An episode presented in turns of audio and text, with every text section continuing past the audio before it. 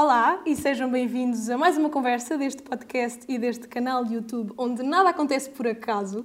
O meu nome é Inês e se tu não me conheces é porque a pessoa que costuma estar aqui neste lugar hoje está literalmente do outro lado, à espera de ser entrevistada e de se dar a conhecer depois de ter dado a conhecer tanta gente. E que bonito que tem sido. Ela é Joana, ela é representação, comunicação, dança, música, poesia, é um verdadeiro mundo de sonhos e que sonho o meu de estar aqui a fazer isto com ela. Joana, bem-vinda. É este teu cantinho, não é? Privilégio. Antes de começar, eu quero te agradecer muito, muito, muito pelo convite. Fica muito contente. Não, obrigada. E acho que vai ser uma conversa muito bonita. Eu também acho. E assim, para começar, estás pronta? Sim. A primeira pergunta que eu te queria fazer é: se tu estivesse aqui a entrevistar a Joana, qual era a primeira pergunta que gostavas de lhe fazer? Ui! Não é fácil, eu sei, mas eu queria logo. Yeah. Um, não, não sei, olha. Eu gosto muito da pergunta: o que é que te move? Porque eu acho que isso depois é, é o ponto de partida para tudo o que tu fazes na tua vida. Uhum. Um, e portanto, eu acho que a pergunta: o que é que te move? era uma pergunta. Que tu farias? Que eu, que eu faria e que gosto muito de fazer a todos os convidados. E o que é que te move? Sempre. Um, sempre fazer por bem. Isto é um bocado vago, mas, mas sei lá, eu sinto sempre que eu nunca poderei ser infeliz se tudo o que eu fizer for por bem. Por bem geral, por bem. Sim. Por fazer bem a outra, fazer bem a nós e toda aquela logística. E isso é, sei lá, o maior guia da minha vida toda. Das pequenas atitudes, das grandes, de todas. E o que é que o professor Pedro trouxe à Joana de hoje, porque eu ouvi dizer, um passarinho contou, que este professor tem um lugar muito especial no teu coração e eu queria saber em que medida é que ele contribuiu para a Joana que está aqui sentada comigo. Olha, uh, tão bom. Sabes que o professor Pedro Pinto foi meu professor do primeiro ao quarto ano. Uh, e eu ainda hoje, quando o vejo, até me sinto mal, mas só me apetece correr para os braços dele e abraçá-lo. Porque sabes que eu acho que os professores uh, são parte essencial do teu percurso e te marcam e fazem parte da tua formação. E o professor Pedro Pinto era um professor muito exigente, um, mas tinha uma coisa que para mim é o que todas as pessoas devem ter antes de ser qualquer profissão, que é a humanidade. E ele era muito humano, ele era... Sabes quando tu vês às vezes, mesmo que não seja por mal, um professor falar um bocadinho menos bem para um miúdo que já está rotulado, uh, o professor Pedro não tinha rótulos, o professor Pedro era vamos fazer bem, vamos fazer melhor, e era muito exigente, muito. Uh, ele conta sempre esta história que eu lembro-me de.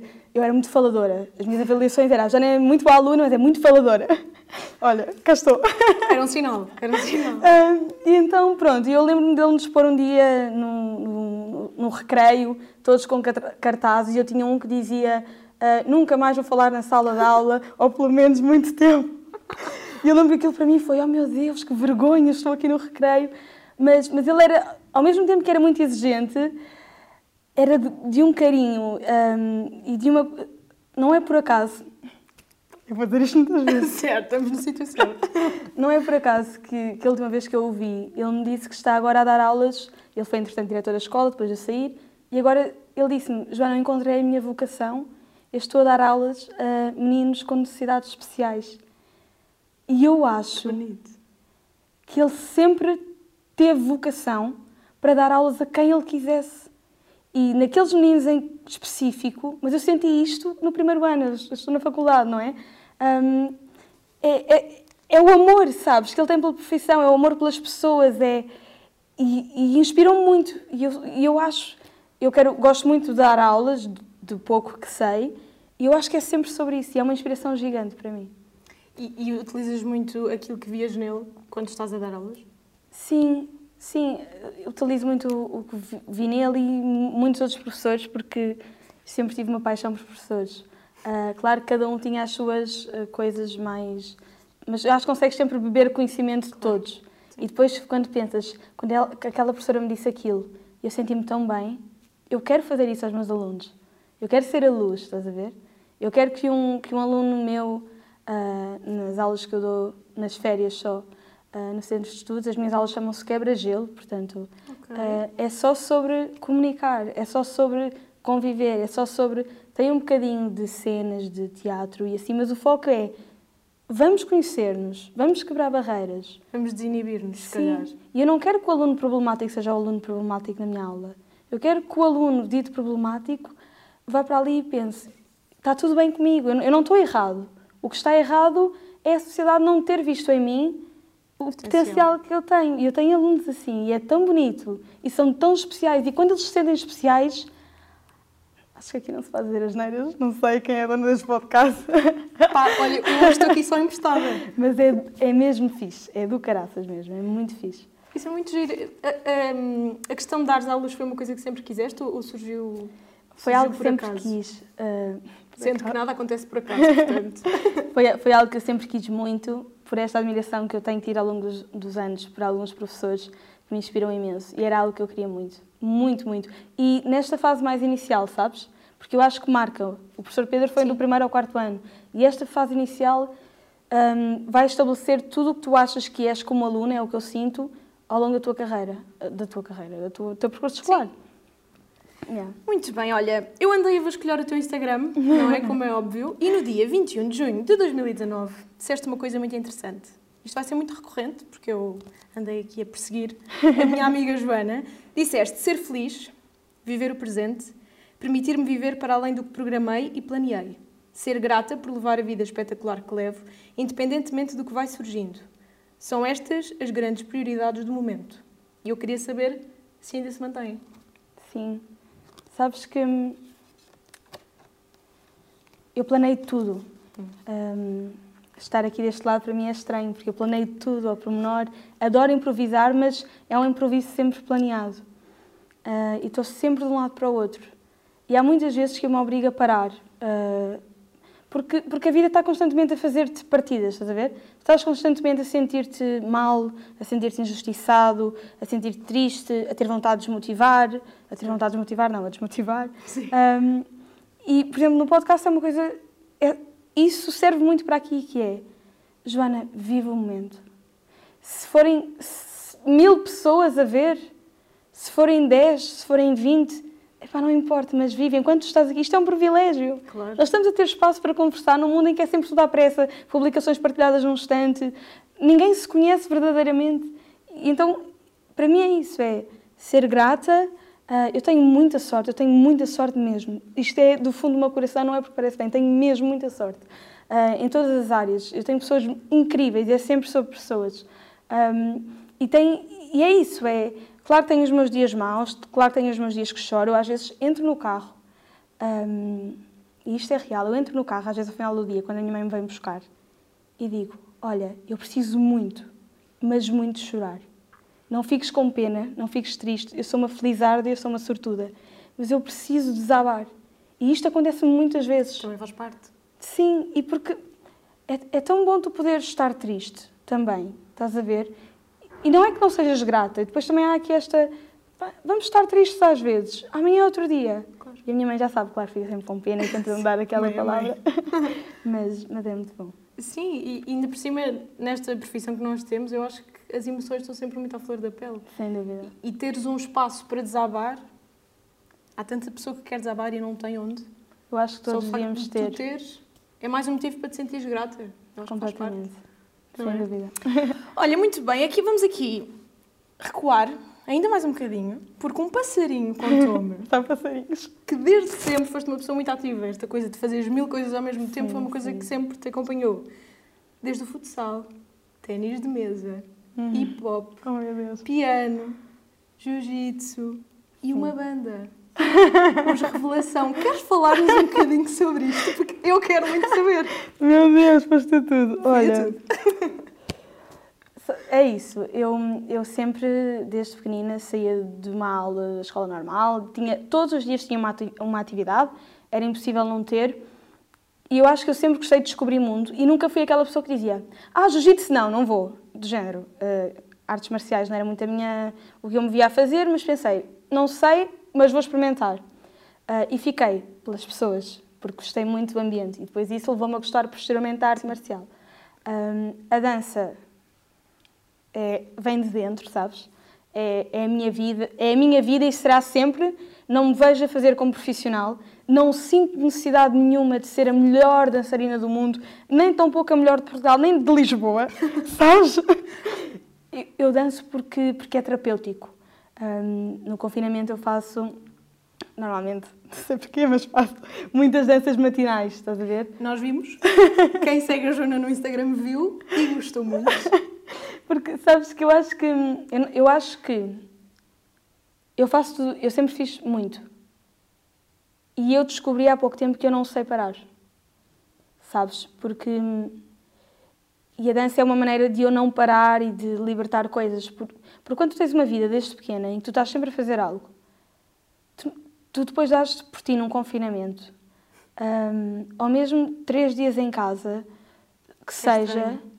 Sim, e às vezes estou, fico, começo a ficar num mood cada vez mais down e eu penso: calma, mas está tudo bem. O que é que se passa? E eu acho que não, não sei, quero trabalhar nisso uh, eu não sei lidar comigo sozinha.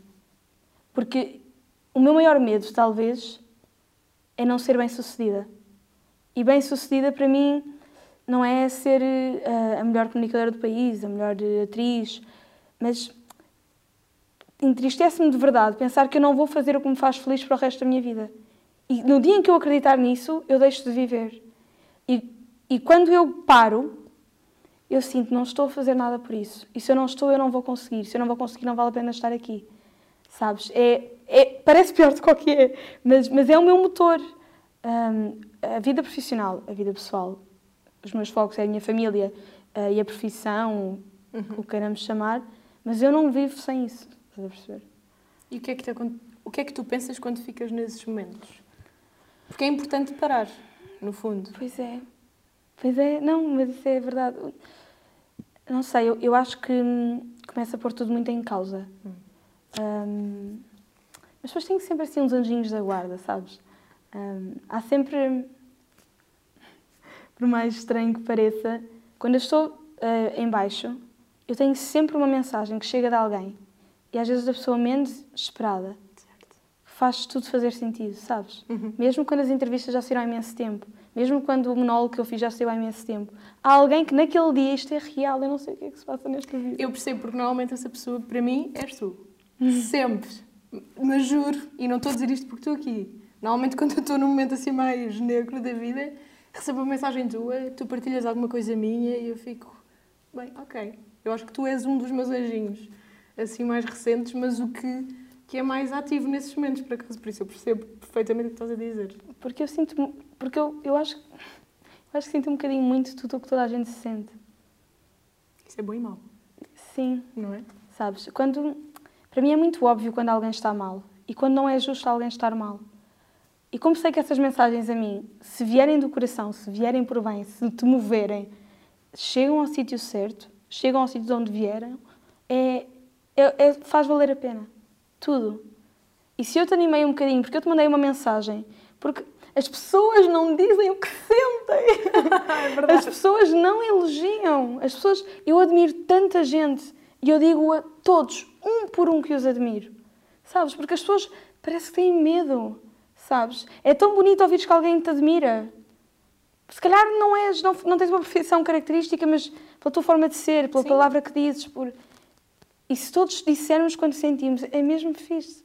Até porque a vida são dois dias e nunca se sabe quando é que vais deixar de ter a oportunidade Sem de dizer. Portanto. Mas, Joana, eu quero saber mais sobre a banda Os Revelação.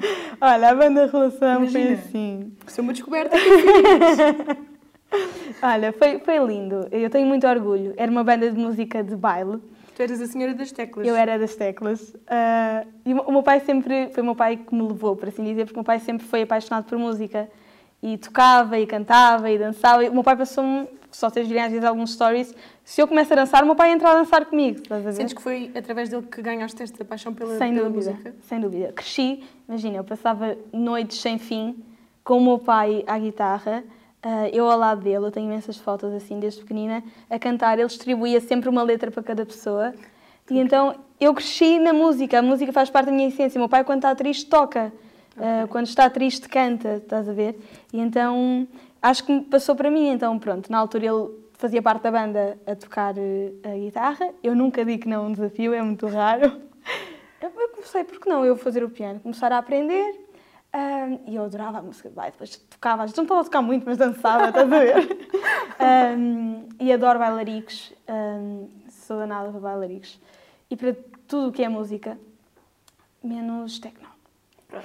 Alguma coisa havia de não gostar de fazer.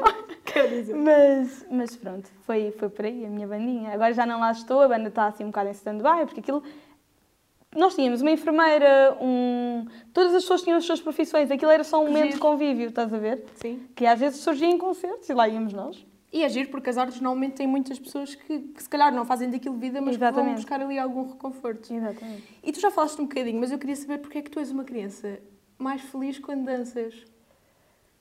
Já ah. contaste aqui que, que a dança te permite estar sempre em movimento, mas para além disso, quando nós estivemos a dançar e tu tens esta mensagem de eu não preciso de ser a melhor nisto, mas eu quero fazer isto, yeah. porquê? O que é que encontras na dança que não encontras noutro sítio? Uh, paz de espírito, um, felicidade, um, é tudo. Sabes que há um conjunto de coisas que estão sempre a ocupar a nossa cabeça. O que é que eu tenho para fazer, as inseguranças, uh, os medos. E quando eu ponho música alto e danço... Esqueces-te. Sim, é só Joana, ser feliz. Olha que bom, tu podes fazer isto quando tu quiseres. Eu posso pôr agora uma música aqui neste podcast e dançar. É sempre. Nós podemos, nós podemos ter, não ser felizes sempre, mas podemos ter momentos felizes. E a dança. Eu transformo-me, sabes? Eu faço tantas caretas e as minhas caretas são sempre muito faladas entre os meus amigos. Porque, porque eu deixo de controlar. É, é da alma. É, é, é, é, é das minhas maiores paixões, sem dúvida. E outra paixão, eu suponho que seja a poesia, porque no meio disto tudo ainda há a palavra. Sim. Que peso é que tem a palavra para ti? Olha, hum, eu sou muito palavra, cada vez mais. As pessoas dizem muito, ah, o que importa é as ações. Eu acho que uma palavra vinda do sítio certo, como estava a dizer, ajuda muito.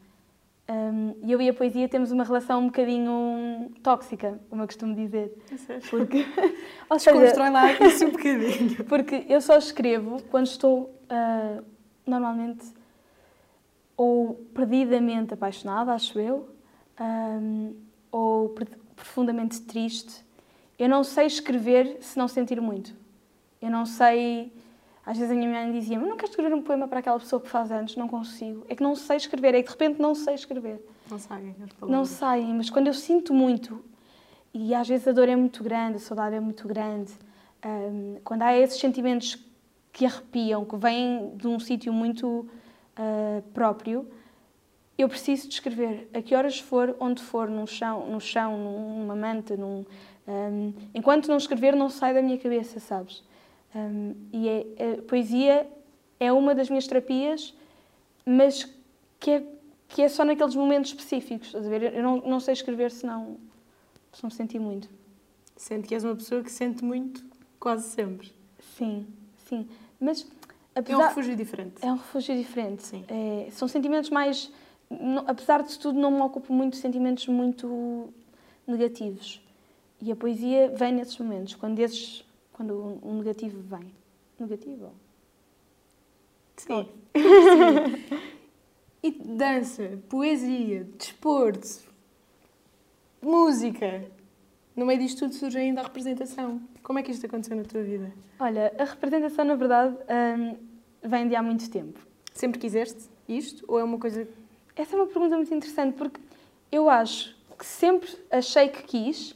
Uhum quando entrei na AMA, uh, ao final de uns meses, soube o que era querer algo. Okay. Porque eu acho que as pessoas têm uma ideia da representação normalmente muito, muito vaga, sabes? Podemos é. ficar horas aqui a falar Exato. Quero ser atriz. E, e, não tem mal, não tem mal. Não, Nós queremos... Não. É bom ter um, um gatilho. Mas querer ser atriz e depois entrares uh, no mundo, no, uh, nos processos, Uh, não, é, não é para todos. Por isso é que há muita gente, não é para todos, não é que sejam pessoas melhores que outras, é porque às vezes a ideia é errada. Um, por isso é que há tanta gente que entra num curso e acaba por sair. Não é, não é, não é que não tenha capacidade, porque toda a gente tem. Um, Mas, mas, mas, são processos muito característicos, tu sabes disso. Passar por um curso de representação, o da AMA, que eu tenho mais conhecimento, mais profundo, é uma montanha russa de emoções. Sim, é uma descoberta muito grande. Uma descoberta enorme. E, e tu ou queres mesmo, ou estás aqui a, passear, que acho que não acontece, ou queres mesmo, ou, ou se calhar não vale a pena.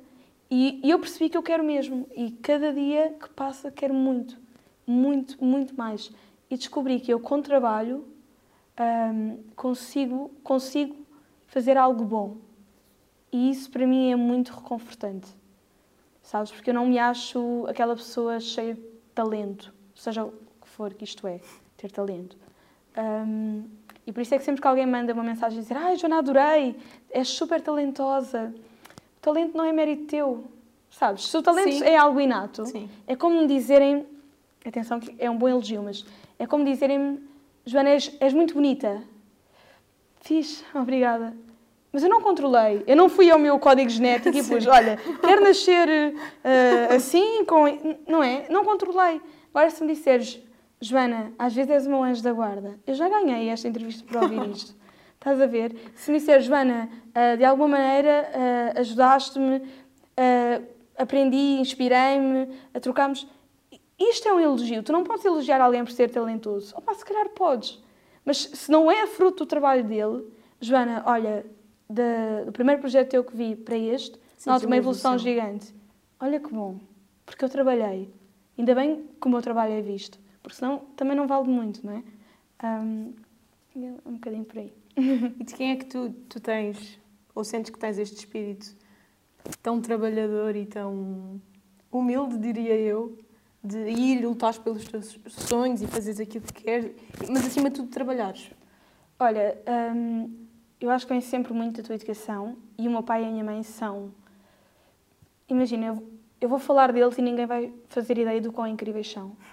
Um, porque são lutadores com todas as letras. Um, porque se eu penso em criar um podcast, eles ajudam-me a fazer acontecer. Porque se eu quero estar a tirar um curso na AMA, uh, eles ajudam-me a fazer acontecer. E é sempre um trabalho de equipa. Um, e a nível, a minha grande inspiração, estás a ver? Um, é, é a minha mãe, estás a ver? Mas ao mesmo tempo, não é, o meu pai é incrível. O meu pai é. Se toda a gente tivesse uma pessoa como o meu pai na minha vida, é mais feliz. Se toda a gente. Eu adorava poder duplicar os meus pais e dá-los um bocadinho a cada um, estás a ver? Cada pessoa que está. Porque é sempre sobre isso. Porque eu, quando entrei para a AMA, ou quando vou fazer algum projeto, ou quando fui ao programa Curso Circuito, uhum.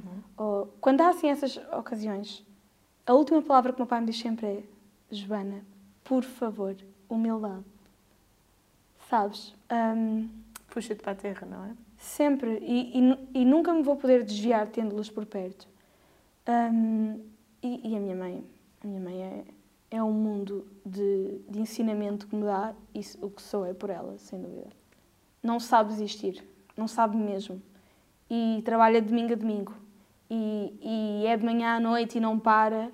Um, e devia parar porque a saúde dela pedia para ela parar. A minha mãe é. Olha, é. Estás a ver? Tenho uma parecida lá em casa. Só não digo que é igual porque não é a mesma pessoa. e o que é que sentes que a representação te trouxe, que ainda não tinhas? Olha, um conhecimento muito grande uh, de mim, uh, de expressão corporal, mas, mas de dentro. Uh, de consciência, se De consciência, sim. Muita noção do outro, porque, porque a representação é sempre sobre contra-cena. É se, nunca é sobre ti. Um, e eu, eu conheci aqui na AMA as pessoas mais incríveis de sempre. Mas eu conheci porque aqui há uma disponibilidade para tal. Não é porque não há pessoas incríveis noutros sítios. Uhum. É porque nós, nós damos-nos, sabes? Nós confiamos em quem está ao nosso lado. O primeiro mês que eu tive na AMA, a ter aulas com a Yolanda, nós abrimos-nos todos de uma maneira. Tu passaste por esse processo. É a loucura. Como é que tu de repente dizes coisas que eu nunca ouvi amigas dizer de há anos? Uh, tu, é inevitável tu criares uma empatia e, um, e, e uma noção de, de, que tudo que leva alguém a agir. Quando alguém age de uma maneira, há muita coisa por trás. E logo aí, eu acho que isso é a maior descoberta. de estar atento ao outro, de há mais mundo, muito mais para além de nós. E a arte tem a sua missão, não é? A arte veio ao mundo para, para mudar o que está, o que está menos bem. Um, e quando tu percebes que tu tens esse poder nas mãos, que tens o poder de fazer uma curta, tens o poder de fazer uma peça de teatro, onde alguém, se for feito de forma inteligente, vai ser uma pessoa um bocadinho melhor e contribuir para a sociedade, epá, então quero só fazer isto vale para sempre. então, tendo tudo isto em mente, o que é que tu dirias à Joana que está a sair do jiu-jitsu para vir para o curso de representação? O que é que um, gostavas de lhe dizer? Que fez muito bem. Que foi a melhor decisão da vida dela. Um, e acho que é isso. Mudavas alguma coisa? Não. Esta, esta resposta é um bocado. Mas não. Acho mesmo, não fosse esta a minha frase, precisei de tudo. Precisei de chorar muito e ainda vou chorar muito mais, que eu sou muito chorona. Um, precisei de passar exatamente por tudo o que passei para ser quem sou hoje. E é muito fixe tu evoluir. Um, tudo isso, tu, todas as situações te fazem evoluir, é o mais fixe. Certo. E foi muito difícil para ti essa transição, o teres que deixar uma coisa para começares a outra? Olha, eu quando, quando vim para a AMA, eu não planeava deixar nada. Eu achava okay. na minha cabeça... que conseguir fazer as duas coisas. fazer tudo. Claro. Então, eu pensei assim, bem, eu tenho a AMA de segunda à quinta, à sexta vou ao jiu-jitsu, ao sábado vou à dança. Olha, tudo certinho. O que é que acontece? Uh, quando estás aqui, é muito mais do que os 5 dias da semana, das 7 às 11, ou o que seja, não é? E, portanto, rapidamente percebi que não dava, que não era concebível. Mas de vez em quando vou lá e fico muito feliz, saudades. matar saudades e pronto, é o que importa. Olha, e diz-me uma coisa. A comunicação sempre andou de mãos dadas com a representação ou é uma paixão mais recente na tua vida? Tirando a poesia e tudo o que tu fazes é comunicação, mas quando eu falo comunicação é o curso que estás a tirar, este podcast, este espaço e esta tua vontade de, de também fazer disto a tua vida. A comunicação apesar de tudo, acho que sempre foi o mais presente e o que eu fui sempre muito feliz a fazer, eu apresentei dezenas de espetáculos em criança e, e, e sou muito feliz e não há volta a dar.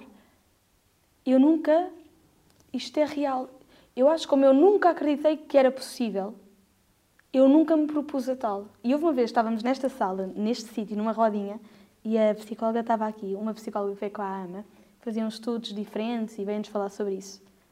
Um, e isto foi o clique.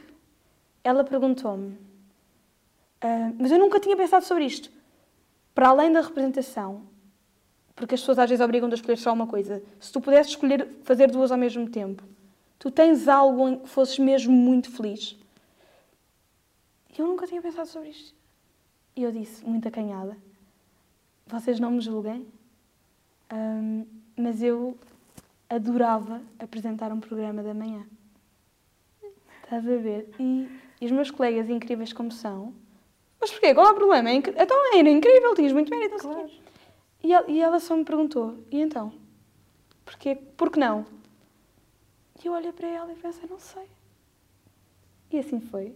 E fui ver o curso de comunicação, porque eu fiz o secundário, parei um ano, certo. e planeava ir para a psicologia, porque eu gosto muito de pessoas e, e gosto muito de psicologia. Agora, se me perguntares, apresentar um programa, ter um podcast ou ser psicóloga, não quero morrer sem tirar o curso de psicologia, mas eu a apresentar um programa, a apresentar um direto, a apresentar. Eu sou feliz, eu sou verdadeiramente feliz. Vem de dentro, vem... é como a dança, sabes? Sim. É, é o sonho da minha vida, é ser feliz. E eu sou feliz a comunicar. Não é sequer explicável. É, sou eu, é a vida. A ver. Mas porquê é que achavas que não era possível? Achavas que era um, um sonho muito longe de, conseguires atingir? Sim, hum, eu acho que o facto de eu partir logo do pressuposto que não é possível não me deixava muito. Corta-te um uh, bocadinho as pernas. Sim, sim, Nem, nem sequer pensava sobre o assunto. Estás a ver? Então era como é que eu lá chego? Um, supostamente não, tens, não fazia ideia de como é que era chegar ao mundo da comunicação. Uh, depois fui ver um curso, ah, jamais tenho esta média, nem com 20 nos exames já consigo ter. Calma, mas há uma escola privada. Não, mas não vou pedir aos meus pais. És feliz a fazer isso, Joana? Sim, mas eu vou esperar, vou trabalhar para isso. Não, nós vamos conseguir. Se não conseguirmos, dizemos. É, estás a ver? E, e cá estou. E depois o podcast foi também uma maneira de. Eu não, vou, eu não vou ficar à espera, vou, vou fazer o que me faz feliz. Hoje, agora, estás a ver? Fazer já, não esperar. E uma coisa que estava tão longínqua está cada vez mais, Sim, mais aqui ao pé de ti, não sem é? dúvida. Sim, senhora. Olha, tu és uma pessoa muito focal e muito ativa sobre vários assuntos. Tu falas de muita coisa no teu Instagram e de muita coisa muito importante. Uhum. Tu sentes que, que é a comunicação que te dá essa vontade de falar, que é a representação que te dá esta outra perspectiva do mundo, ou sentes que é a junção das duas que te faz olhar para as coisas de uma maneira diferente e sentir esta necessidade de, de falar, seja da terceira idade, seja de autoestima, seja de saúde mental, seja de agora a questão da cultura. Tu falas muito sobre muita coisa e isso é muito importante. E eu gostava de saber o que é que te move e o que é que te faz falar. Eu acho que é só sobre ser-se humano, sabes? Hum, eu não sei, hum, e aliás, comparado com a imensa gente, eu não faço nada, mas se eu tenho gente hum, a seguir os meus stories por alguma razão que se sentem bem, ou às vezes é só porque é automático, hum, se calhar não vou só pôr fotos minhas, se calhar vou pensar no, no, no idoso que está sozinho e que não sei, eu não penso, eu sinto uh, e partilho e, e, faço. A autoestima uh, no Instagram é uma coisa que eu me foco muito e partilho dezenas de vezes, porque o Instagram é incrível, mas é altamente tóxico. Um, e, e, mesmo eu que estou a dizer isto, às vezes tenho tendência, ah, não vou pôr esta fotografia porque estou, estou gordinha, não vou pôr esta fotografia porque estou com uma borbulha, sei lá onde. E, e isto é uma constante. E quando eu partilho, estou também a ensinar-me a mim, porque eu sigo pessoas, tento, procuro seguir pessoas que me dizem e acrescentam alguma coisa. Um, e quando nós partilhamos algo para além de nós, é só sobre isto, que é, há mais mundo para além de nós, há pessoas com verdadeiros problemas, um, não estou com isto a dizer que há algum problema é maior que outro, mas há problemas Claro. realmente graves, Sim. e, eu, e se eu te posso mandar uma mensagem e deixar-te feliz, e se eu posso fazer uma partilha que vai levar um assunto à tona e que vamos discutir sobre isso e vamos falar sobre isso e vou al- alertar as 200, 300, 100, 400 pessoas que veem o meu story, eu, não me custa, sabes? Não pago, não me doem os dedos para fazê-lo. Por que não? Um bocadinho por aí. Isso é muito bonito. Eu acho que há muita gente que- precisa de fazer esse exercício sobre as redes sociais, porque é um mundo muito bonito, mas é um mundo muito complicado. É. E nem sempre é usado. A comunicação é incrível, mas também tem um lado mau, como em tudo na vida, que é quando é usada E no perdes- sentido errado. Uhum. E em vez de ajudares, estás a, estás a complicar a vida. E tem muita tendência a pessoa. tornar-se algo teu, sabes? Sim. Egocêntrico. Ah, ainda não que é não seja ti. mal. Quase nunca é sobre ti. É isso, é porque a rede social logo por si é um perfil. O Instagram, que é que eu mais uso, tens de publicar uma fotografia para falar sobre algo.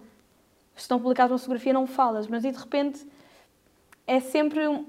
E, e, e não é mal tu cultivares o teu ego, Claro, mas vamos só tentar que não, que não afete outra pessoa. claro. Porque se cultivar o teu ego está a fazer com que alguém acredite numa coisa que não é real e a sentir-se mal com isso, então se calhar não vamos. Sim. E diz-me uma coisa, já falámos um bocadinho sobre isto, mas entre AMA, entre licenciatura, entre podcast, onde ou quando, o que tu quiseres, é que arranjas tempo para parar? Eu sei que não gostas, mas também sei que precisas e que o fazes. Sim. Eu queria saber onde e quando. Olha, tenta inserir a meditação, que é uma coisa que não, não demora muito tempo. É o que eu consigo. Há dias que não consigo muito, há outros que não até sair dali, estou lá meia hora. Hum, é um bocadinho por aí. A meditação é um parar que me faz bem, estás a ver? Não é um parar de ficar em pensamentos. Hum, e normalmente, quando eu tenho tempo, é sempre para estar com os meus. Ah, eu vou aos meus avós semanalmente, ah, ainda não fui esta semana, já me estou aqui a roer toda. Ah, o meu irmão, a minha mãe, o meu pai, nós somos mesmo amigos todos, estás a ver? Então eu, eu sinto que, que eu recuso imensas saídas de, de amigos da faculdade ou, ou aqui da AMA, mas porque eu não tenho grande tempo e eu tenho mesmo que estar com quem eu amo. E, e isso faz-me muito bem, porque é uma energia muito positiva, muito construtiva. Então, normalmente, o tempo que eu tenho para parar, medito, quando é uma coisa mais de soltar dança e não sei o quê. E algum sítio em específico que te ajuda a parar? Um porto seguro que tenhas? Olha, a minha avó é dos meus maiores portos seguros, sabes? Hum, porque, porque eu chego, chego à minha avó e posso estar. eh, eu tento sempre que eles não sintam nada de mal. Estás a ver? Então eu entro, se me vires entrar naquela casa, achas que eu sou louca. Eu entro a cantar aos berros sempre, eh, com uma energia descomunal, porque eu já sei que eles se sentem sozinhos. Ainda que eu vá lá muitas vezes, eu já sei que aquela energia é sempre a mesma daquela casa. Ahm, então quando eu lá vou, eu quero que seja um alento. E, e há vezes muito engraçadas em que eu chego, ahm, e a minha avó não me comprava como atriz. eu chego super alegre, divertida e, e, e canto e danço, e ela depois, eh, quando eu me sento, não sei o que, chega para mim e diz: O que é que se passa? O que é que se passa, meu amor? Diz sempre assim. Ahm, e, e sabes que a minha, avó, a minha avó é muito crente e tem uma força muito grande. E, e passa muito para mim, é uma pessoa altamente positiva. A minha avó está sempre a cantar, eh, é, é muito animada, é, um, é uma comédia total. Ahm, mas quando me vê mal, ela até pode. Quando, a minha avó queixa-se muito. Ai, o meu pé, as minhas costas, Sim. faz parte. Faz parte. Ah, mas quando me vê mal, não lhe dói nada. Ah, e eu costumo lhe pedir, quando estou mais em baixo, para, lhe fazer uma, para ela me fazer uma oração, porque sinto-me muito bem. Ah, e é muito especial, porque a minha avó chora. Quando me faz uma... Joana, assim, não vou aguentar. Eu tenho que ir cantar. É, mas ela, eu acho que ela se sente de tal maneira hum, que ela, eu nunca tinha visto a minha avó chorar até lhe pedir uma oração. E então às vezes é assim um bocadinho duro, mas eu sinto-me tão bem, sabes? Hum, e portanto a minha avó é claramente um porto seguro muito, muito forte. Bem, isto dos avós deixa-me com o coração muito apertadinho, mas isso é muito bonito. Achas que é porque quando lhe pedes uma oração será uma coisa que vocês vão partilhar as duas, por ela ser tão crente? Ou achas que é mesmo por esta dedicação que ela tem para contigo? Os avós são Eu, os eu acho que pais. ela sabe que quando eu lhe peço uma oração eu não estou muito bem. Hum, e eu acho que ela não, não, cons- não sabe muito bem lidar com isso, porque eu normalmente sou sempre a pessoa Vai lá animar a festa. Exatamente. Ainda que eu tento não passar. E depois, quando ela chora, eu fico sempre com os olhinhos também, mas tento no máximo não chorar. Houve uma vez em específico, ah, que estava mesmo numa fase me- menos fixe, Ahm, e, e eu estava a chorar, mas já a soluçar, mas a tentar não fazer barulho, que é uma coisa que eu não sei. Ahm, e, foi, e acho que é dos momentos mais especiais que eu tive com a minha avó. Ah, porque ela não me perguntou nada. Ela acabou a oração, ah, foi buscar um lencinho para ela, um lencinho para mim, e assim foi. Pronto. E, e depois senti-me melhor, ainda foi fixe. Estás a ver? Desabar é importante. Yeah, sem dúvida. Bem, vamos aqui aligerar um bocadinho. Se bem que este tema é lindo e maravilhoso. Tu tens, um, tens vários poemas muito bonitos. Tudo o que tu escreves eu gosto muito de ler porque a mensagem que está por trás é sempre muito bonita.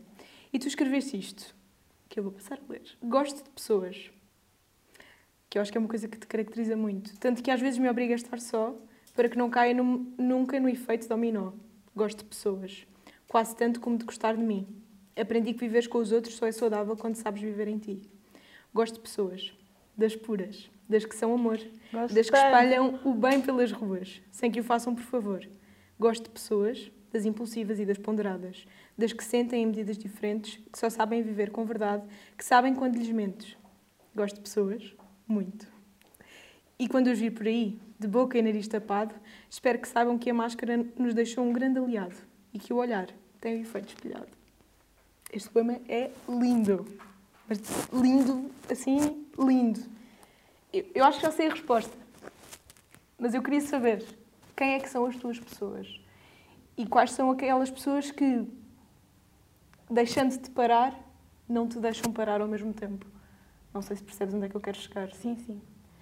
Para além dos teus pais, os teus avós, quem são os teus alicerces? Eu tenho uma pessoa muito, muito específica, que é a Sílvia.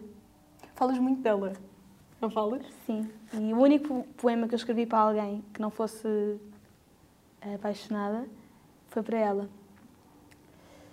Porque a Sílvia é aquela pessoa que sempre que estou com ela hum, cresço. E a Sílvia tem uma coisa muito característica, que é ela acredita verdadeiramente em mim. Mas acredita desde o dia 1, sabes? Hum, e, e é uma relação muito sensitiva. É, quando eu te digo aquilo de receber uma mensagem de alguém quando estou menos bem, é dela. Quando eu te digo que ela nunca por nunca, e eu não sou de toda uma amiga ideal, porque sou super desnaturada, não sei quando é que ela faz anos, não sei se é agora, se é amanhã, quando Eu é. sou péssima. Mas ela nunca me falhou e, e, ela, e ela acredita verdadeiramente em mim. Ela tem os valores no sítio certo. Ela é amor de assim, de assim. Ah, ela até fazer um julgamento é um caminho muito longo. Ahm, ela é, é, assim, na linha da minha mãe, numa versão mais nova, uma pessoa que me inspira muito.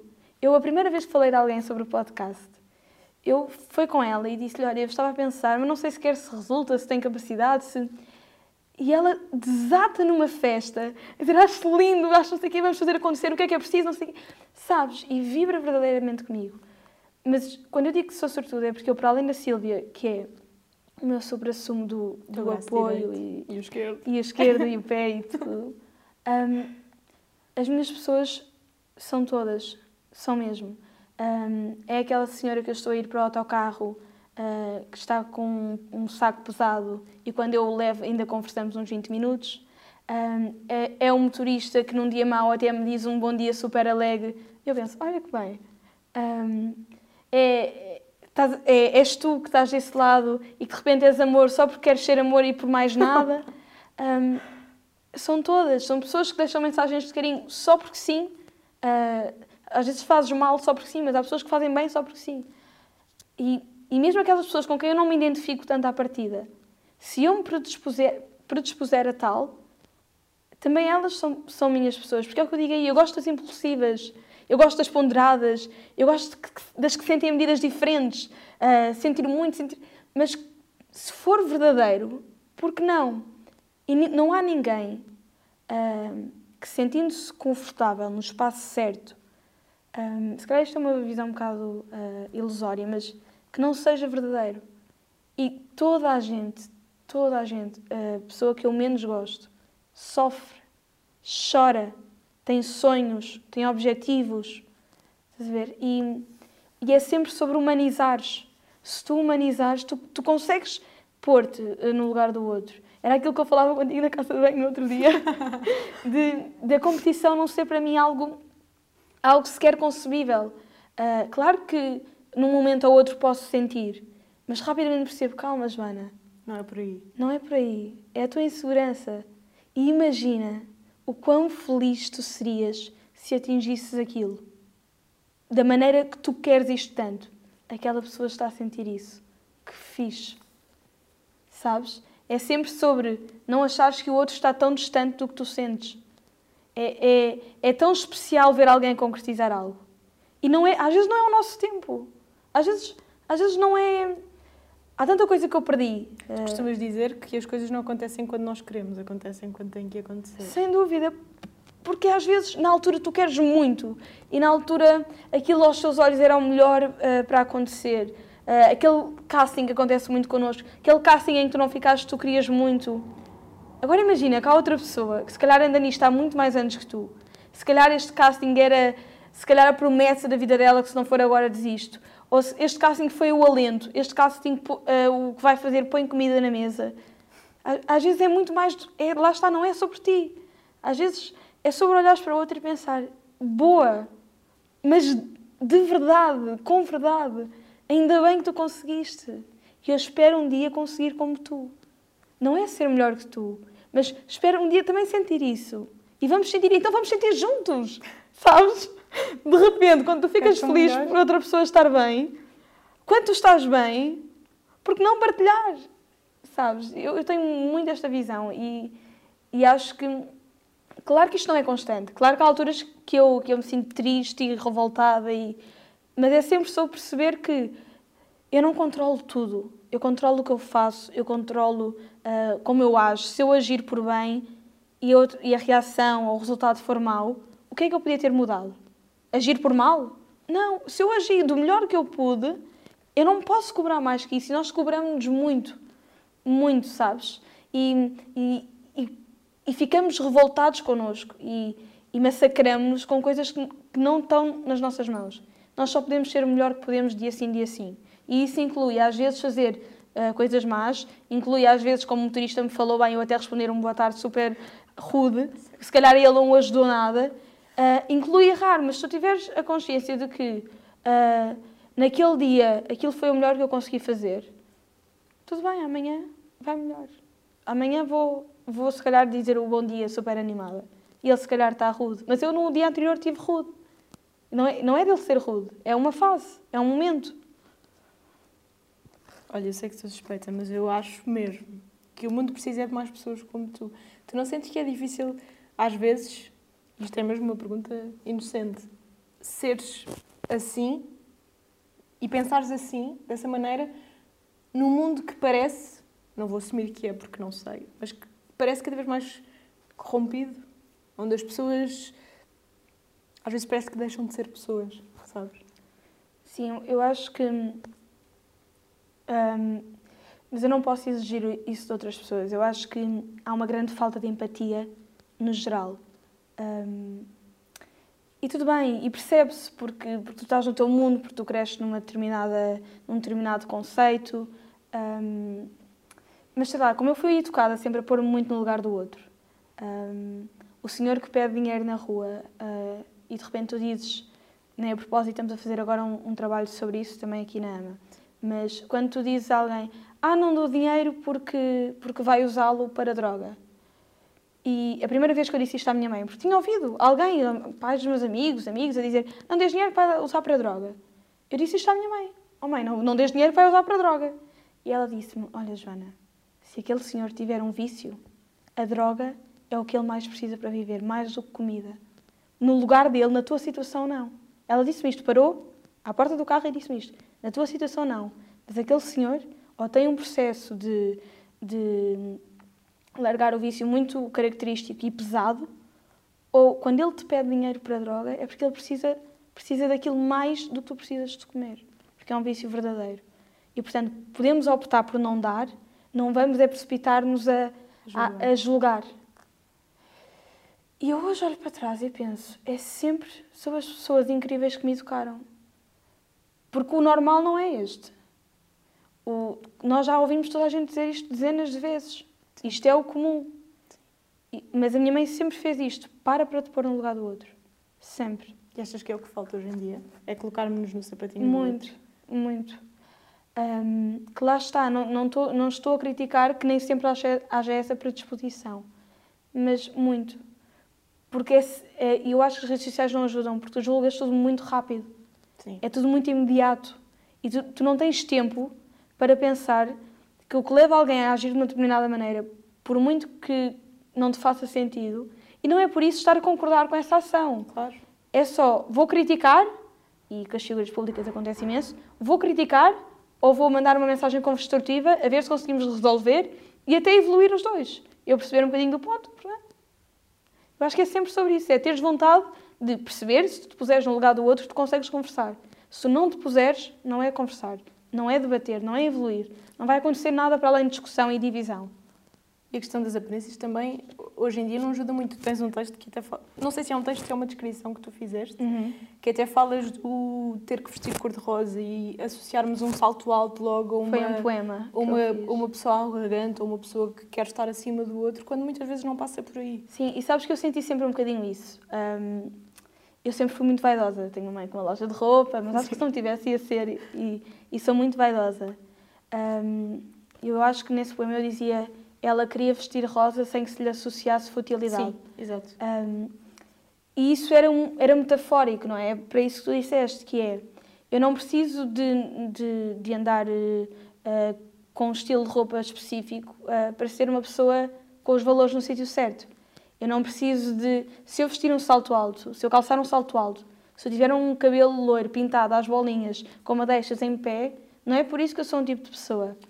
E eu sempre senti um bocadinho nada de extraordinário. Mas sempre senti um bocadinho que, a uma primeira vista, uh, o ser vaidoso é associado à futilidade.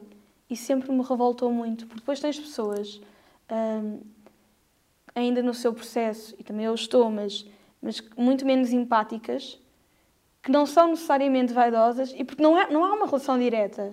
Estás a ver? É só sobre. Porque as pessoas são mais do que uma coisa. É tu não isso. és só vaidosa, tu não és só. É isso. Ninguém é só. Exatamente.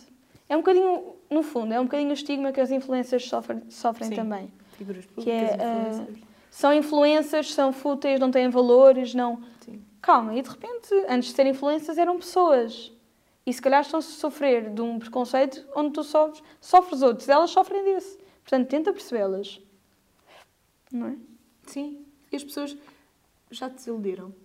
Já tiveste assim uma desilusão tão grande que chegaste a questionar esta visão que tu tens de que tudo são as pessoas.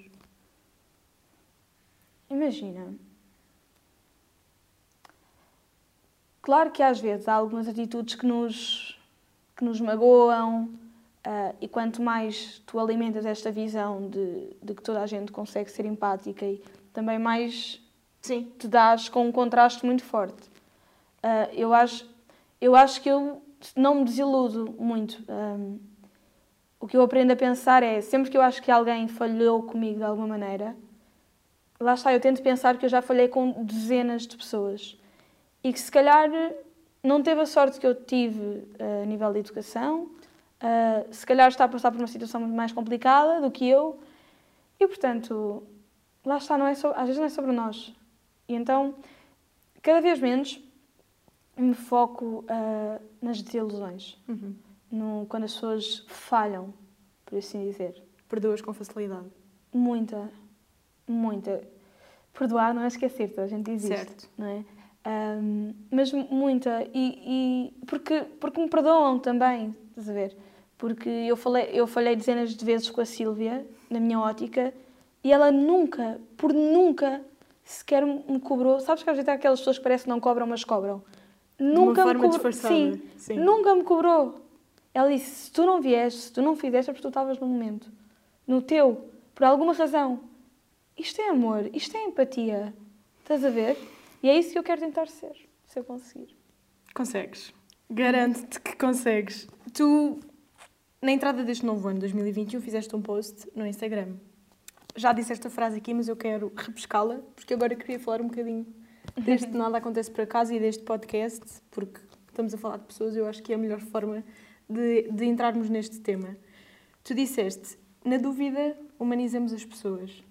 E tu estás sempre, ainda agora o referiste, foi para isso que criaste, que criaste este espaço, para, para mostrares o outro lado das Sim. pessoas que trazes até aqui. Sim, e eu, eu escrevi também há tempos hum, que é: eu quero que este espaço seja sempre, porque se não for, não vale a pena, um espaço em que a outra pessoa é humanizada. Sabes? E, mas mesmo numa tentativa de ouvir. E quando eu digo o podcast, eu digo isto muitas vezes, quero que seja algo que nos acrescente a todos. É porque eu acredito que se tu estiveres a falar com alguém com a verdadeira motivação de a ouvir, de a perceber, tu cresces. E a pessoa que está a ouvir também cresce, também evolui. Porque se a pessoa aqui, que está deste lado, se abrir, hum, for verdadeira, é impossível, porque nós somos todos humanos, somos todos feitos da mesma coisa, humanizemos, é impossível tu não pensares, eu também já senti aquilo. Olha, ele por acaso chegou ali, então se calhar também consigo. É sempre nesta ótica. Muito. E eu não convido ninguém que eu não admiro, portanto, eu acho que vou ter sempre privilégios gigantes aqui neste espaço.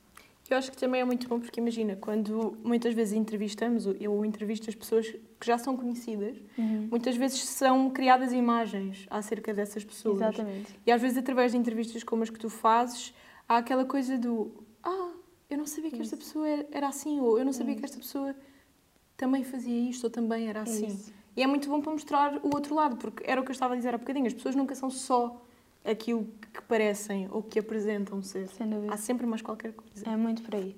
Que bom. Olha, a tua primeira entrevista foi com o Nuno, no dia 22 de novembro de 2020, foi quando a publicaste. E a última que tens foi com o David Gomes, exatamente. E já lá vão nove entrevistas. Sim. Eu não te vou dizer, não te vou pedir para me escolheres uma, porque eu sei que isso é muito difícil, É se não impossível. Mas tens, assim, alguma que te tenha tocado de uma maneira diferente ou especial? Que tu tenhas acabado a entrevista e tenhas pensado, ok, não estava à espera disto. É difícil. É porque eu sinto isso Se em fácil, não todas. estávamos aqui, Joana.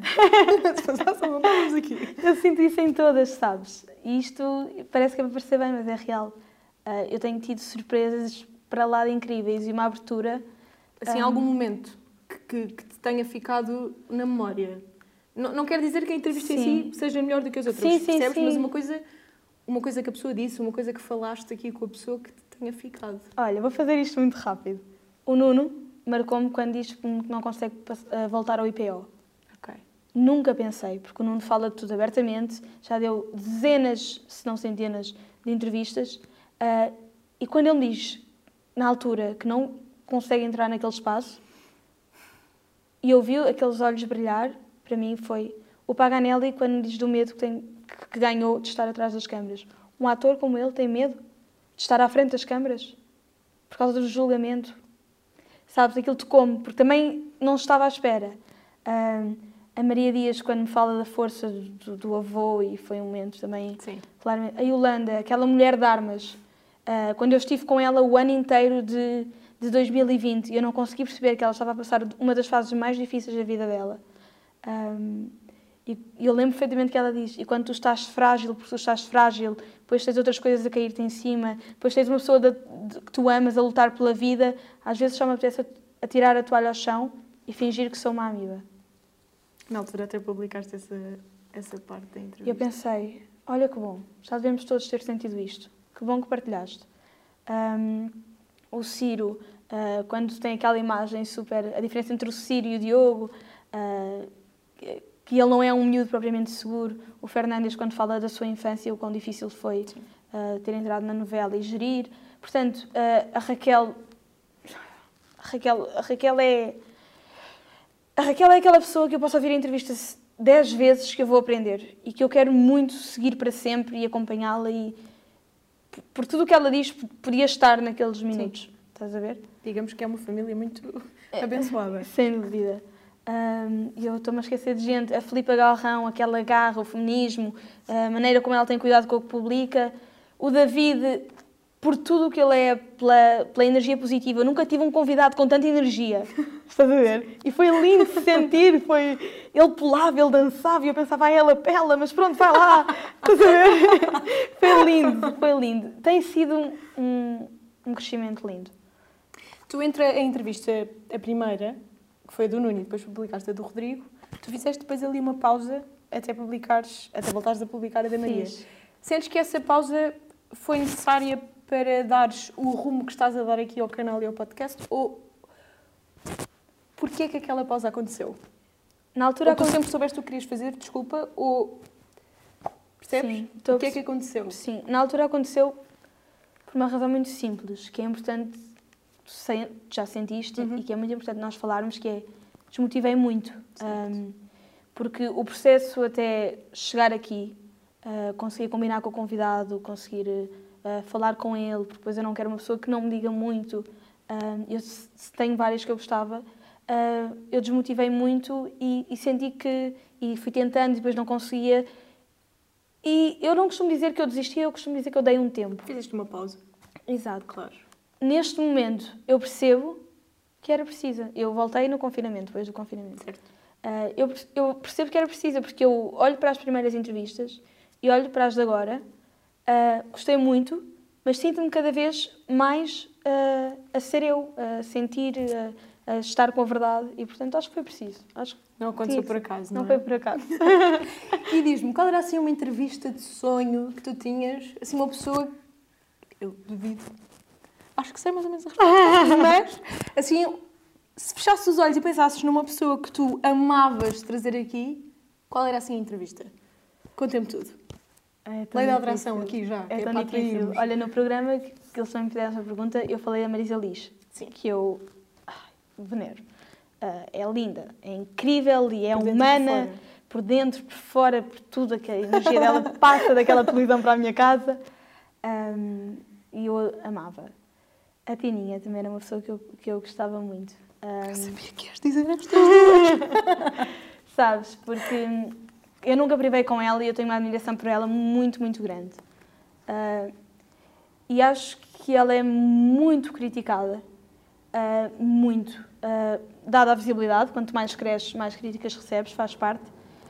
Mas acho que ela, ao longo do percurso todo, e a maneira como ela cresceu, e eu via durante muitos anos, eu não estou a falar de um post que eu vi nas redes sociais, eu falo de ver verdadeiramente o programa dela, porque não há, não há, e é aquilo que eu quero, não é o que eu quero ser igual, mas eu, eu quero ser aquela pessoa que está a apresentar um programa de televisão, que está feliz, uh, que ouve o outro quando se senta na cadeira, que tanto está assim como de repente está assim numa plena televisão nacional, se isto é emocionar. Um, eu, eu, quero ser aquilo, eu quero ser luz, vida. Na, sabes, eu acho que. E acontece um bocadinho também com a Maria Metalho nisso agora. Eu olho para a televisão, quando eu olho para elas, eu sinto que elas estão comigo, sabes? E se tu as acompanhares, se tu as ouvires, se não vires só as notícias que saem na, nas revistas, que já sabemos como é, são pessoas verdadeiramente incríveis. E, e claro que me dizem, mas não a conheces. Então, como profissional, quero conseguir ter aquela coerência, consistência ao longo de todos os anos. E paixão, que acho e, que é uma coisa que faz totalmente sim, a diferença. É, é, incrível. Eu acho mesmo que ela é muito incrível. Acho. Acho e tenho dito. Olha, pegando nesta frase, nada acontece por acaso.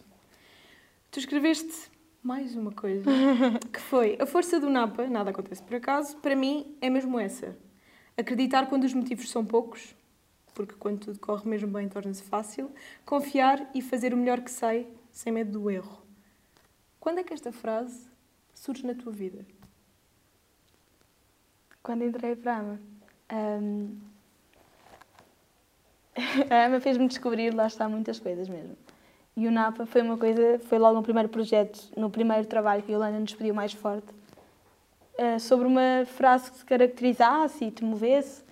Eu, na altura, uh, adotei o NAPA uh, porque, de facto, eu já o usava muito. Então, utilizei e começaram aqui cada vez mais a comentar ah, Uh, nada acontece por acaso, associavam-me sempre a mim. Ainda hoje. e então acabei por, por, por decidir que era o meu lema de vida entre tantos outros, mas porque tem uma força para mim gigante, e é isso. E é quando tudo corre bem, estás a ver? Quando chegas a um certo patamar, é muito fácil tu dizeres, ah, nada aconteceu por acaso e eu tinha que chegar aqui, tinha que passar por aquilo. Mas quando estás num momento concreto da desilusão, uh, da tristeza, uh, da insegurança, aqui é que elas têm força. Quando, quando eu tenho situações, uh, Inês, que não lembram o diabo, mas eu não as quero dizer muito, porque não quero provar, eu quero que as pessoas se sentirem, então que vão avante com isso. Eu tenho, por exemplo, uma que eu vinha aqui para a AMA, tinha uma aula super importante, estava super atrasada, uh, perdi um autocarro no Marquês de Pombal, estive uma hora à espera do autocarro, uh, Entretanto, tinha perdido o telemóvel, já não tinha conseguido chegar a horas. Bem, cá cheguei. No dia a seguir, estava pior que estragada, fui mais cedo, perdi outra vez o autocarro, Meu corri Deus. no a seguir. Não, bem, foi a loucura. E eu tinha perdido o telemóvel no dia anterior. Sim. No dia a seguir, eu entro no autocarro e vou exatamente para o mesmo banco. Mal entrei, disse ao senhor: olha, uh, eu perdi um telemóvel, ninguém me entregou. Ele disse: não. E olha, aqui no Marquês são muitos autocarros, jamais será este, mas também se fosse alguém já tinha tirado. E eu, ok, obrigada. E fui para a minha cadeira, Inês. Se eu te disser que o meu telemóvel passou um dia, passam dezenas de autocarros no Marquês de Pombal, estava ao lado da cadeira, tu não acreditarias. E sabes o que é que eu disse uh, quando eu perdi os autocarros na minha cabeça? E quando estava super atrasada, pensei, Joana, nada acontece por acaso. Tu, se entrasses naquele autocarro, alguma coisa não, não ia ter de ser. Não, não, podia haver um acidente, podia ser 30 mil coisas. Sim. Mas tu não tinhas que ir naquele autocarro. Para de tentar controlar o mundo que, tu, que não está nas tuas mãos. Pronto. E assim foi. Telemóvel, pus o PIN, os senhores olharam todos para trás, conseguiu encontrar. Eu olho, nada acontece por acaso. Estás a ver? Claro que isto não acontece sempre e não justifica Sim. tudo, mas traz-te muita paz tu teres a noção de que tu não dominas tudo e que de alguma maneira as coisas vão fazer sentido. Sim, porque às vezes a vida tem as coisas planeadas para ti e não és tu que as planeias para a vida. Sem dúvida. Mas alguma vez sentiste que. Eu não queria dizer perdeste a fé, porque eu acho que isso não. Pessoalmente acho que não se perde nunca uhum. por completo, mas alguma vez sentiste que se calhar esta frase não fazia assim tão sentido? Foi algum momento que tu sintas que. Sabes, inicialmente isso acontece muitas vezes. Quando há uma situação menos boa, uh, eu não fico logo, ai, não, acontece por acaso, Sim. nem vou ficar triste. Não. Uh, por exemplo, a situação, ainda que fosse longe de mim, uh, da Sara, foi uma coisa que mexeu muito comigo, sabes? Um, acho que com toda a gente. Sim, Mesmo. eu acho que sim, acho, acho que foi geral. Um, e, e de repente tu tens este, esta frase como lema de vida. E, epá, e não, às vezes não, não cola. Encaixa. Estás a ver? Um dos meus maiores sonhos a nível pessoal é ser mãe.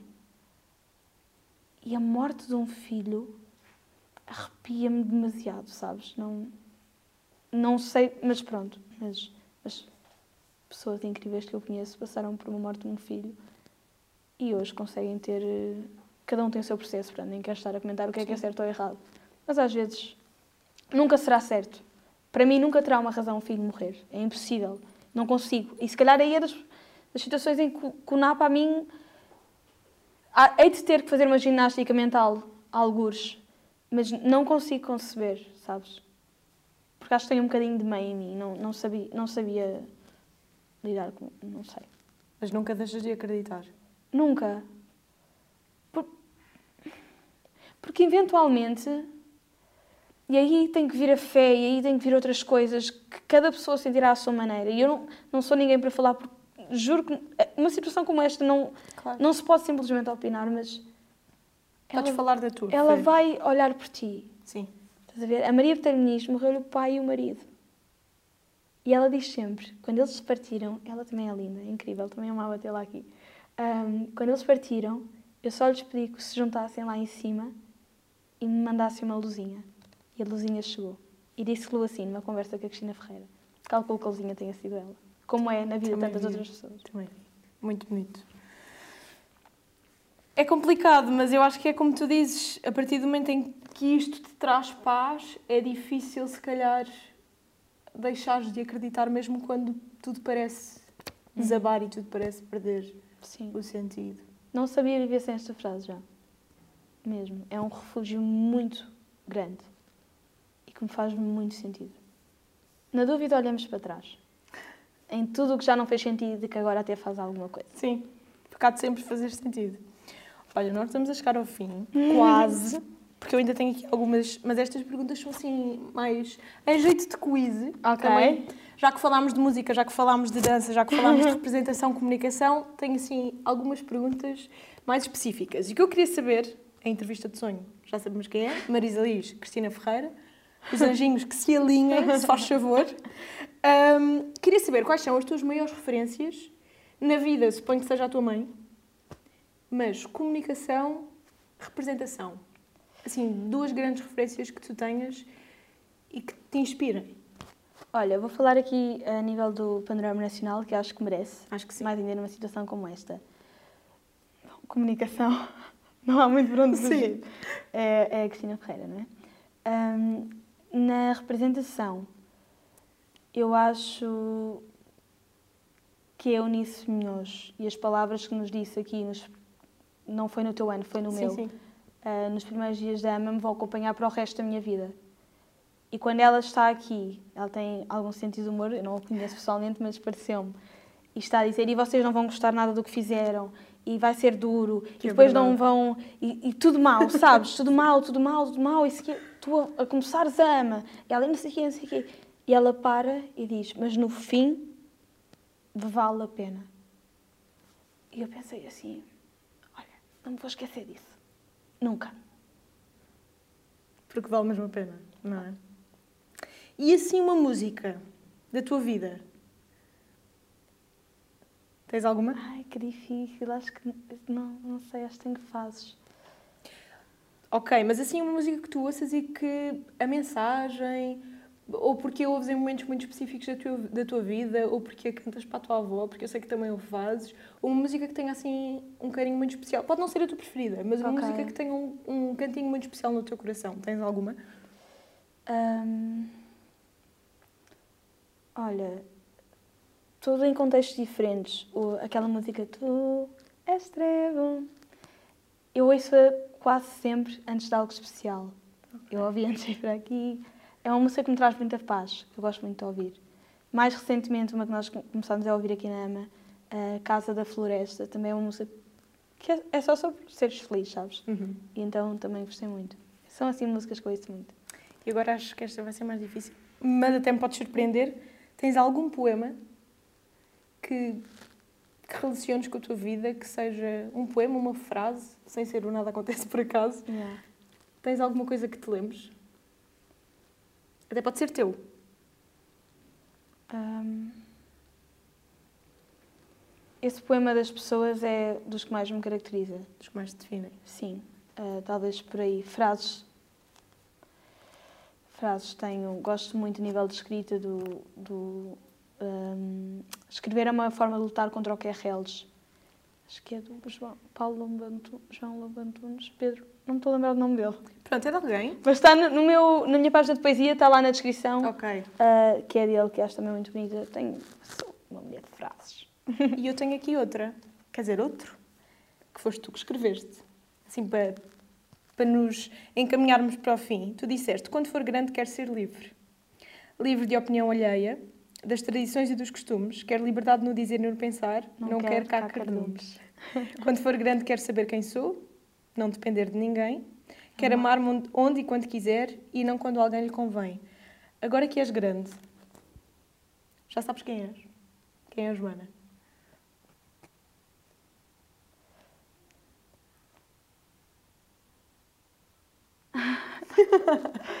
Sabes, eu ocorreu-me tanta coisa. Um, Então, estás no sítio certo. acho, acho que sou, que sou alguém que tem muita noção do que importa, das prioridades e, e do que é preciso para ser feliz. E isso para mim é tudo. Que linda. E agora, porque é uma pergunta da praxe e porque eu estou aqui a substituir a pessoa e tenho que fazer isto como deve ser, se não sou despedida, o que é que na tua vida não aconteceu por acaso? Porque tu acabas sempre as entrevistas assim e hoje não seria exceção. Eu quero saber. Conta-me tudo. Fora o, Sim. todas as mil e umas coisas que, que eu enquadro, os meus pais foram, e os meus irmãos, foram a maior dádiva da minha vida. E devo-lhes tudo. Opa! Há maneira de terminar? Eu acho que não. Joana, eu não tenho uma caneca. Mas eu tenho outra coisa que eu espero, sinceramente, já não sei onde é que está, ai, que te ilumine nos dias em que tu achares que não consegues. E que, isto é um bocado um spoiler, eu não sei se posso, mas eu vou dizer na Vai, mesma. vai, vai. Qualquer coisa ela corta. que venha para o teu novo cenário. Yes. Calma. Ai, obrigada. Nada, meu amor. Não é incrível? É incrível. A Joana é muito. Imagina, tens aí uma cordinha, eu não sei se te vai dificultar o processo. Sabes que eu, eu sinto-me um bocado mal a abrir presentes em público, porque eu não, eu não sei abrir presentes. Eu sinto que estrago o saco, mas... Ah, mas podes rasgar à É? vontade. Sim, foi o mais bonito que eu tinha lá em casa. Estás a brincar. Sabes que, que eu acendo sempre uma vela branca antes de cada entrevista. A sério? Lindo. Sempre. Olha, eu tenho sempre uma no cenário. E achei que poderias. Rasguei assim. Que linda. Para os dias que achares que não consegues. Eu não vou rasgar um saco ainda. Já está. Boa. É maravilhosa. roda, roda, roda. Rodo. Não, não, não, a velinha, na tua mão. Espera, tá. É que diz aqui uma coisa escrita. Aonde? Continua a girar. Gira. Não, não é essa coisinha. Coisa, é Isso. Boa. Let's do this. Yes! Let's do this. amo, amor. Amo, amo. Boa. Agora fica aqui. Olha, quero-te agradecer. Foi um privilégio gigante. Eu já achava que tu eras incrível. Hoje tive ainda mais a certeza. Fiquei a conhecer-te ainda mais e só te posso agradecer por isso porque foi o que eu disse há bocado. O mundo precisa literalmente de mais pessoas como tu e eu aprendo muito contigo enquanto pessoa porque eu não tenho nem metade do teu coração bonito, mas Isso é tento. mentira. Isso é mentira. E quero mesmo agradecer-te, porque eu gosto muito de fazer isto, nós partilhamos esta paixão, as duas paixões, aliás, e foi mesmo um privilégio estar aqui e partilhar este momento bonito contigo. Por isso, muito, muito obrigada. Espero que tenhas gostado. Amei. Obrigada eu. Obrigada eu. coração. De verdade. Obrigada. Está feito. Está feito.